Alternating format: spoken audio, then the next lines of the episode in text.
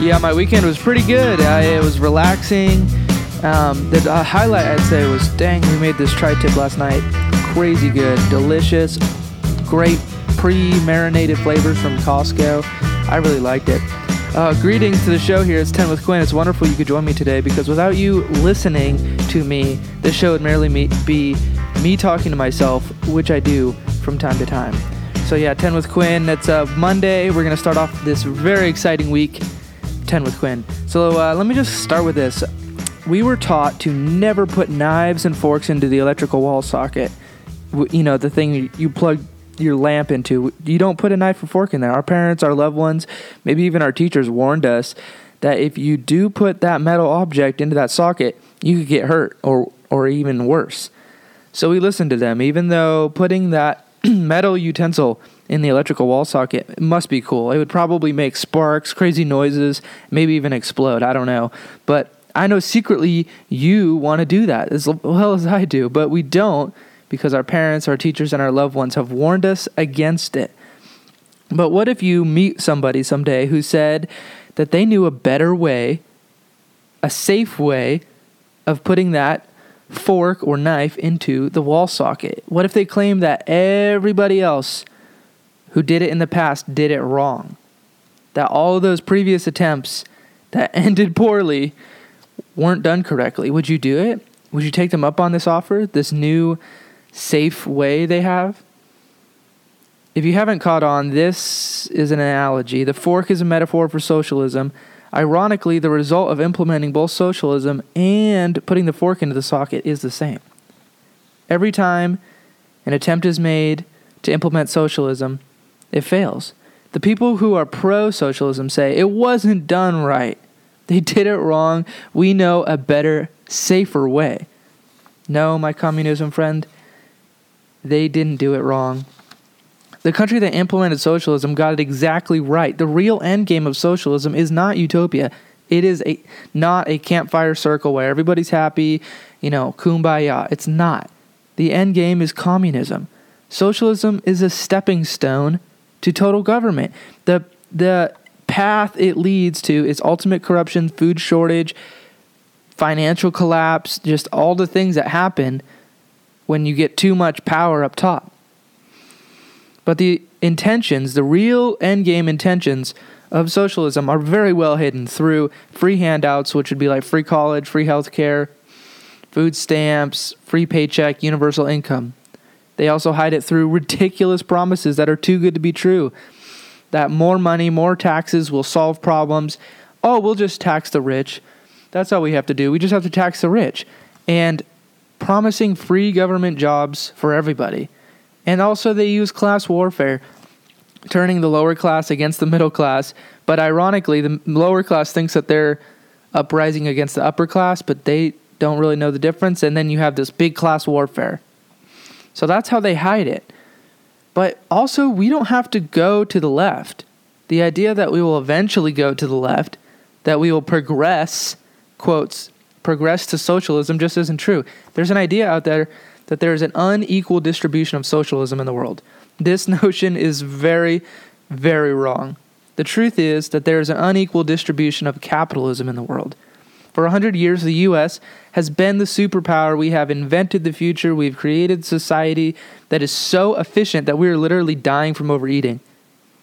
How is it that we're the richest, freest nation in the world and we're the country that helps out in disasters and, and everyday emergencies? Throughout, uh, or, you know, we do this through food donations, uh, what do we, military, we give water, uh, technology. We're there to help the world. How is it that we're capable of doing all that and more? Well, I can tell you for one, it's not socialism. The answer is capitalism. Okay, let's uh, let's break down some news headlines here. So today, Monday, um, August twenty seventh, Tesla. Elon Musk says they're gonna stay public. Apparently, too much heat from the SEC. Basically, he, he didn't really secure funding. It sounded like, and uh, could be bad news for him, misleading shareholders. Um, the president's approval raising, ratings haven't really taken a hit at all. They're pretty constant. even with all these allegations. But here's the thing: at this point, if you hate Trump, you're gonna watch MSNBC, and you're just gonna get more mad, and you're just gonna stay in your rut, or maybe CNN. If you like him, you won't probably watch either CNN, MSNBC, or Fox. You probably won't. And you're just going to stay with where you are. People are so set where they are that the approval ratings, I don't think, are really going to change very much no matter what, unless they just keep doing this. They keep talking about impeachment. Honestly, it might go up at that point. U.S. and Mexico are nearing trade agreements for a new NAFTA. Um, some absolute animal killed two people at this video game um, tournament. It was a Madden NFL football video game tournament and uh, shot up the place, killed two people. And John McCain died yesterday, I believe, maybe Saturday. True hero. If you don't know his story, you got to look it up. Um, you know, he was a pilot for the Navy, got hit with some uh, some sort of artillery or some round and had to eject from his airplane. When he did eject, he broke his arms, broke some ribs, got concussed, fell behind enemy lines, was captured there, you know, held as a prisoner of war for years and years, and they tortured and all this stuff, and and he he was absolute hero. He was an absolute patriot. Um, you know, he's a really good role model uh, for anybody who's who's wanted to join the service like myself. Okay, so those are the headlines for today, Monday, August 27th. Um, you know, and this is just going to be such a good week. I have a good feeling. I looked at the weather. Our weather here, sunny and 70 every day. It's like, it's absolutely beautiful. And I just can't believe that we're still getting this weather in late August here. But it, the sun is setting sooner. So we do have that. Okay, so um, do you ever travel? Do you ever like to read about redwood trees? Well, check out my book, Top 10 Reasons to Live in Humboldt County. Top 10 Reasons to Live in Humboldt County. It's on Amazon.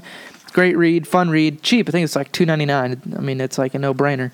Okay, so remember back in the day when Amazon bought Whole Foods? This was like literally one year ago, and everybody freaked out. I remember sitting in my business classes and everyone saying, "Oh my gosh, Amazon's getting too big. They're they're consolidating different markets and they're making new retail moves." No, and and everyone was like, "They're to end small business. They're to make Amazon too big and uh, they're to ruin Whole Foods. Well, a few of those things are right, but let, let's just think about this for a second. There was a couple steps in this process. Like they bought Whole Foods, um, Bezos did, Amazon, and they wanted to make it kind of like this retail point for food and also different Amazon products that they could maybe ship somewhere. Basically, they're buying this this distribution asset, and there was a lot of issues. Like like people that were working there were complaining that management was bad. They weren't ordering things right. The shelves weren't stocked. The place kind of went downhill when it first happened. Now, as a result of this, which is ironic because everybody said this would ruin small business. This would ruin the mom and pop local health food place. Well, actually, small business in that market is thriving. It's doing better than it's ever done. Local food options, I've said this before, big, you know, Walmarts, Amazons, Targets, they're never going to compete with local stuff. Never. They just can't compete with it because they don't know what the people want in that specific town. So, yeah, these local foods are actually or these local places are op- offering local foods, local things that people from that area have made and are willing to buy for even a higher price. Also, um, Whole Foods is just too corporate now. It's got this weird feel. Um, if you've been in one, it's not as uh, hip and you know it doesn't have that vibe it used to have. And by the way, this this competition, people think competition when the big person, you know, the big company comes in will run everybody out of town. Actually, a lot of the times it makes it so the whole market gets better. It gets more competitive, and the low the the local places down the road here they'll actually lower their prices, and then they'll hire um, more people maybe, or they'll just become more efficient because their backs against the wall, right? So. All right, well, I'm out of time today. Um, this has been 10 with Quinn. Such a great show. Thank you for joining me. Uh, we'll be back here tomorrow, Tuesday, on 10 with Quinn.